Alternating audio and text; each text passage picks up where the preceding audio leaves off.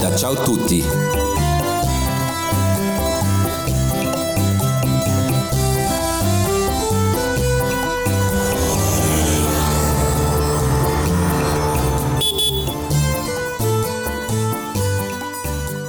Welkom bij Ciao Tutti's podcast. Dit keer vertel ik je alles over een van de bekendste Italiaanse iconen, de Vespa. Niet voor niets spreekt deze stijlvolle scooter in het logo van Ciao Tutti en hoor je hem aan het begin en einde van elke podcast. Vespa's maken voor mij echt deel uit van het Italiaanse straatbeeld.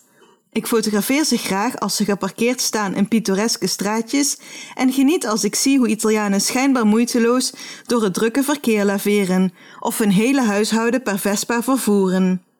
In deze aflevering maak ik ruim baan voor de Vespa, met veel details uit de unieke historie van Piaggio. Maar eerst een legendarisch filmfragment.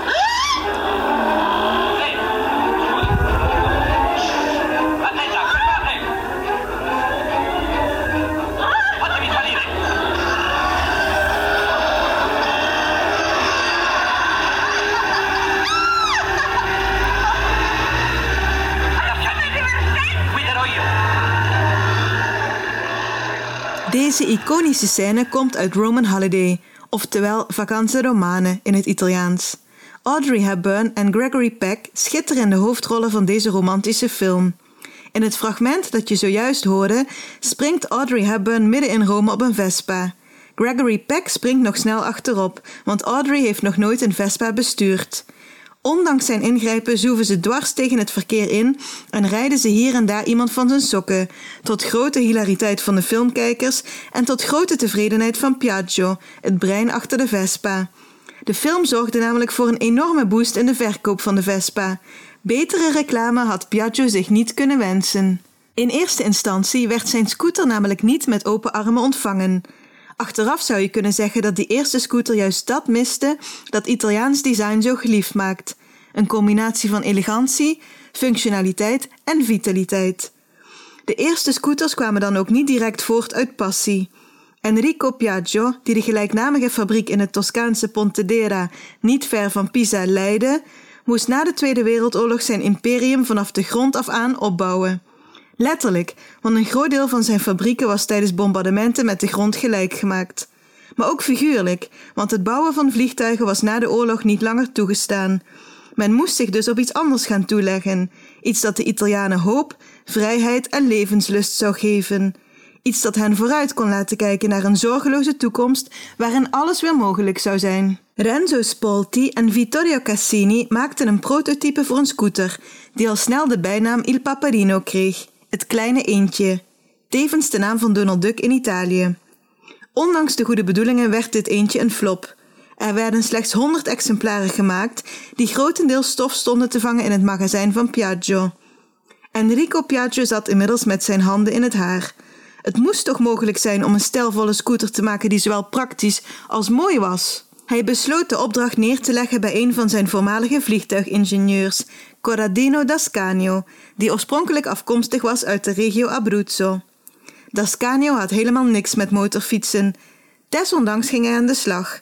Hij liet zijn creativiteit de vrije loop en besloot aan een geheel nieuw ontwerp te beginnen, zonder zich te laten beïnvloeden door eerdere pogingen.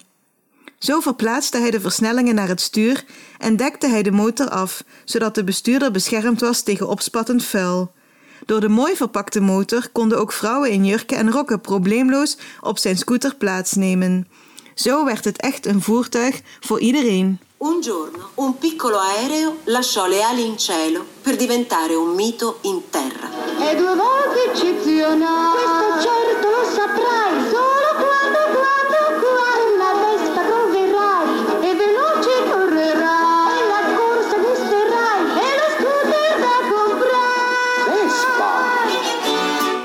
Dascanio zijn prototype aan Enrico Piaggio presenteerde, was deze meteen enthousiast.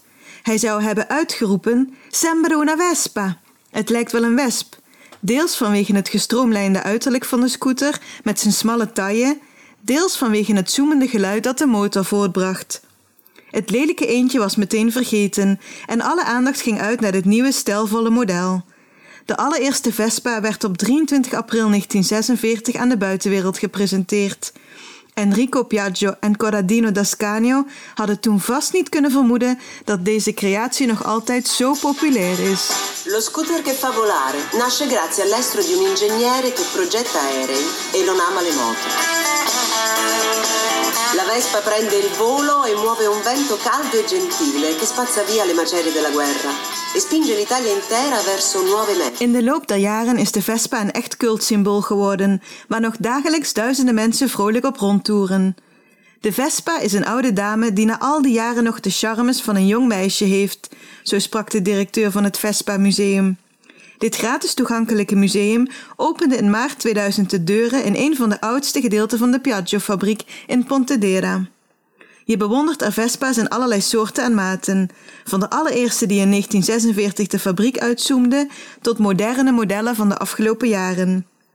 Ook vind je er de originele Vespa waarmee Gregory Peck en Audrey Hepburn in de film Vacanze Romane door Rome toerden, net als de Vespa die op verzoek van twee Italiaanse studenten gesigneerd is door niemand minder dan Salvador Dalí. Buongiorno, all'interno del museo possiamo ammirare questo gioiello, la Vespa 150S di produzione spagnola, considerata per il suo valore artistico la più preziosa al mondo, con cui nel 1962 due studenti universitari spagnoli, Antonio Vesiana e Santiago Willen, partendo da Madrid compirono il loro giro del mondo in Vespa in 79 giorni. Prima di partire, Vesiana e Guillem si recarono a Cadaqués, dove incontrarono il pittore surrealista Salvador Dalí, che, come ricorda un cronista del tempo, volle decorare in modo bizzarro la carrozzeria della Vespa, apponendovi la sua firma e il nome della compagna e musa ispiratrice Gala. Maar hoe komt de Vespa nu aan die eeuwigdurende charme?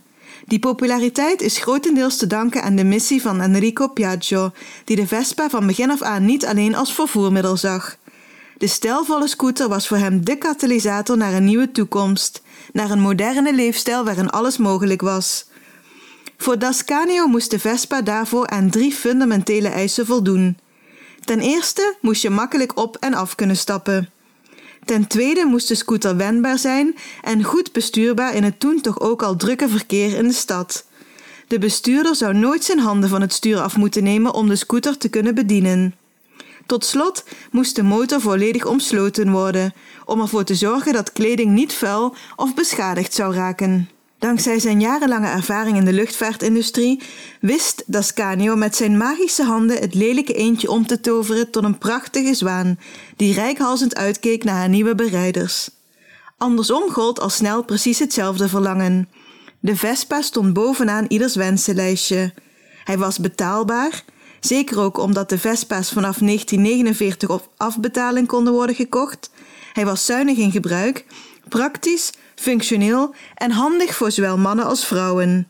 Nog lang niet iedereen kon zich in die tijd een auto veroorloven, maar dankzij de Vespa kon men toch op pad. Om de Vespa aan de man en de vrouw te brengen, werden in de beginjaren een paar mooie reclamestunts bedacht. Zo organiseerde Renzo Tassinari in 1948 een uniek event voor de Fiera Campionaria di Milano. De voormalig redacteur van de Gazzetta dello Sport was bij Piaggio verantwoordelijk voor de marketing. Hij wilde spektakel en dat kreeg hij dankzij de zogenaamde Chame d'Argento, de zilveren zwerm, van 2000 Vespisti die naar Milaan reden om de opening van de beurs kleur te geven. Een ware stunt die op heel wat voorpagina's werd vastgelegd.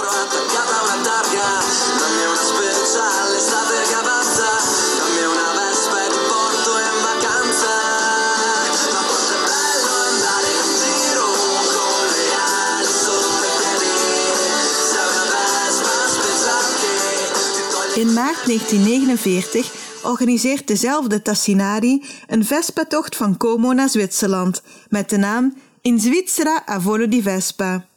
73 Vespa-rijders doen mee aan de 750 kilometer lange tocht, onder wie Enrico Piaggio, ingenieur Dascanio en de hele Piaggio-top.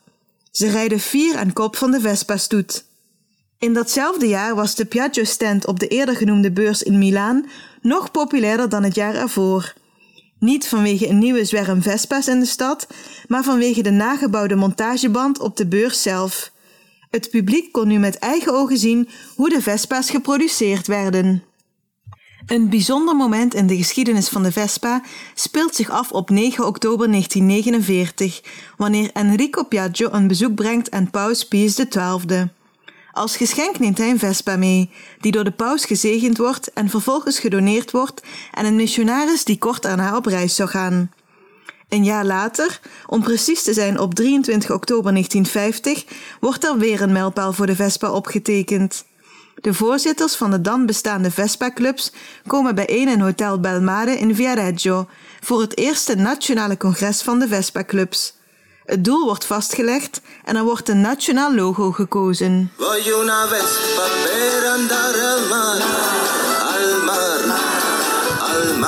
Op 7 februari 1953 is er in Milaan een eerste internationaal Vespa-congres met vertegenwoordigers van Vespa-clubs uit Italië, Nederland, België, Frankrijk, Duitsland en Zwitserland. Er wordt dan een Europese Vespa-club opgericht met Renzo Tassinari, de bedenker van de Zilveren Zwerm en de Vespa-tour naar Zwitserland, als voorzitter. Een heel ander historisch feitje is te lezen in de Romeinse krant Il Messaggero in februari 1951.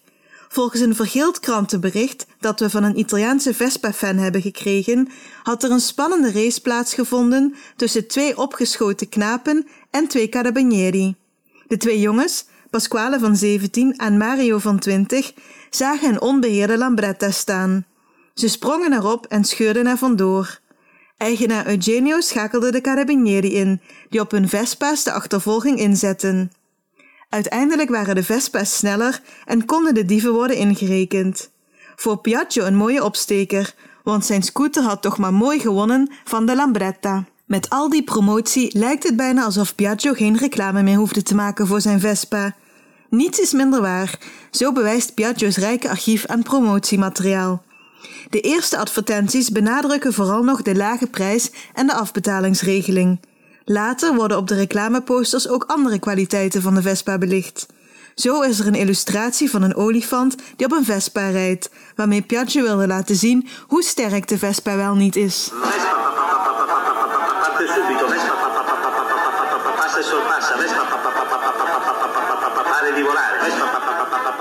Aan de reclameposters is te zien dat de Vespa langzaam een symbool wordt voor geluk. Zo is een Vespa volgens een van de posters het enige dat nog ontbreekt aan het geluk van een jong stel. De Vespa geeft je vleugels, staat voor onbegrensde mogelijkheden, zowel in het dagelijks leven als in je vrije tijd. Men laat steeds meer glamour zien, waarbij de Vespa de motor is achter reizen, toertochtjes en uitstapjes. Ook wordt de Vespa steeds meer gekoppeld aan filmsterren. Ik noemde de film Vacanze Romane al, die de toon zette voor een promotielijn met jonge, dolverliefde stelletjes op de Vespa. Ondertussen blijft Piaggio vernieuwen. Er rollen steeds betere modellen de fabriek uit. Maar ook op het gebied van marketing is Piaggio innovatief. Zo startte ze in 1951 met een Vespa-kalender, met illustraties van Franco Mosca. Prachtige plaatjes zijn het, ook nu nog, die je zo aan de muur zou hangen. De nadruk ligt volledig op het reizen met de Vespa. Volgens Piaggio ligt de wereld aan je voeten. Elke bestemming is bereikbaar met een Vespa. De illustraties zijn zo sprekend dat ze doen denken aan filmposters of aan de vintage travel posters die nog altijd populair zijn.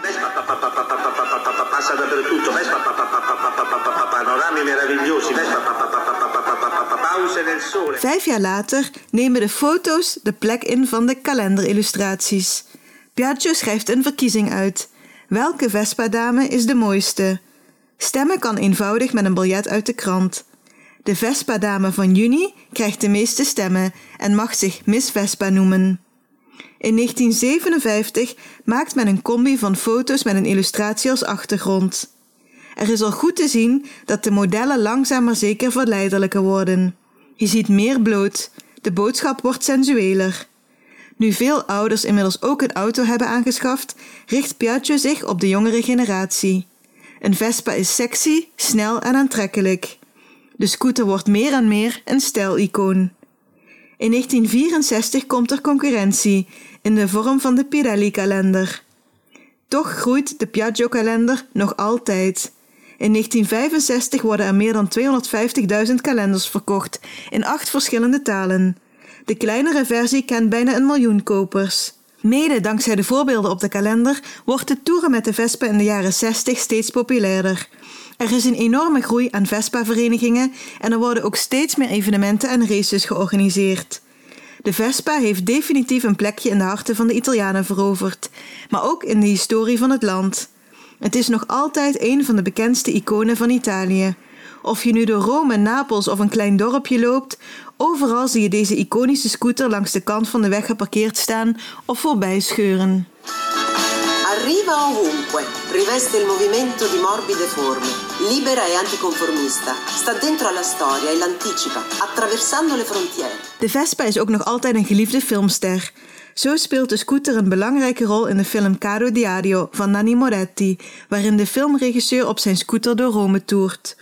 Ook de Pranzo di Ferragosto uit de gelijknamige film was niet zo geslaagd geweest als Gianni Di Gregorio niet op zijn Vespa door Rome had kunnen zoeven om inkopen te doen. Volgens Piaggio is de lijst films waarin de Vespa ten tonele verscheen meer dan duizend titels lang.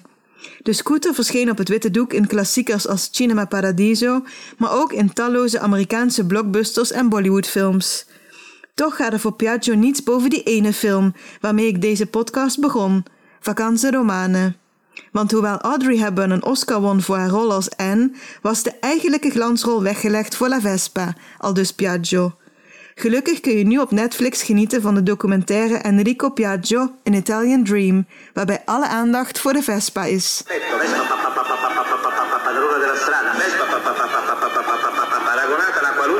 motoscooter sarà sempre una Vespa. pa- pa- pa- pa- pa- Vespa, lo scooter più venduto nel mondo. Elke Italië-liefhebber zou in elk geval één keer in zijn leven tijdens een vakantie in Italië op een Vespa moeten stappen. Wees wel gewaarschuwd, want als je de smaak eenmaal te pakken hebt, wil je al snel meer Vespa-tochten maken. Zo heb ik heerlijke herinneringen aan een Vespa-tour door Rome, achterop bij Vespista Jacopo van Scooter Roma, op zoek naar de mooiste street art in de buitenwijken. Het gelukzalige gevoel waarmee ik langs het Colosseum zoefde, waarbij ik dankzij mijn bijrijderspositie alle aandacht had voor al het moois waar we langs reden, zal ik nooit vergeten. Ook het tochtje over Salina, achterop bij Mario van Tudori Tours, op zoek naar de mooiste plekjes van het eiland, staat nog altijd in mijn geheugen gegrift. De wind langs mijn wangen, de zon op mijn neus en ondertussen het ene na het andere prachtplaatje dat zich op mijn netvlies nestelde. Gelukkig is er inmiddels een breed aanbod aan Vespa-tours in heel Italië. Er zijn tours waarbij je met een gids op pad gaat en tours waarbij je zelf een vooraf uitgestippelde route kunt rijden, met mooie tussenstops. Ook zijn er meerdaagse Vespa-trips, waarbij je er een aantal dagen met je Vespa op uittrekt. Op Ciao Tutti vind je een overzicht van de leukste Vespa-tours. In deze podcast tip ik er alvast twee. Een Vespa-tour door de Prosecco-heuvels in de regio Veneto en een Vespa-tour door de Toscaanse heuvels. Ciao a tutti, sono Paolo di Vespa Ren Dolomiti. Da sette anni diamo la fantastica possibilità di fare un'esperienza unica, esplorare le colline, le 100 colline del Prosecco con un'originale Vespa italiana. Come ha fatto Saskia potete noleggiare una Vespa per fare un itinerario tra le vigne, le cantine, delle colline lungo la strada del Prosecco. Vi do tutti i consigli per un tour indimenticabile. Aspetto! De Strada del Prosecco is de oudste wijnroute van heel Italië. Al in 1966 werd deze route uitgestippeld, dwars door de Prosecco-heuvels, waar de druiven zoveel mogelijk zonnestralen meepikken voor ze worden geplukt om omgetoverd te worden tot een bruisende Prosecco. Het leuke is dat je een deel van deze route ook per Vespa kunt afleggen. Paolo van Vespa Ren Dolomiti heeft een prachtige route uitgestippeld die door de Prosecco-heuvels voert.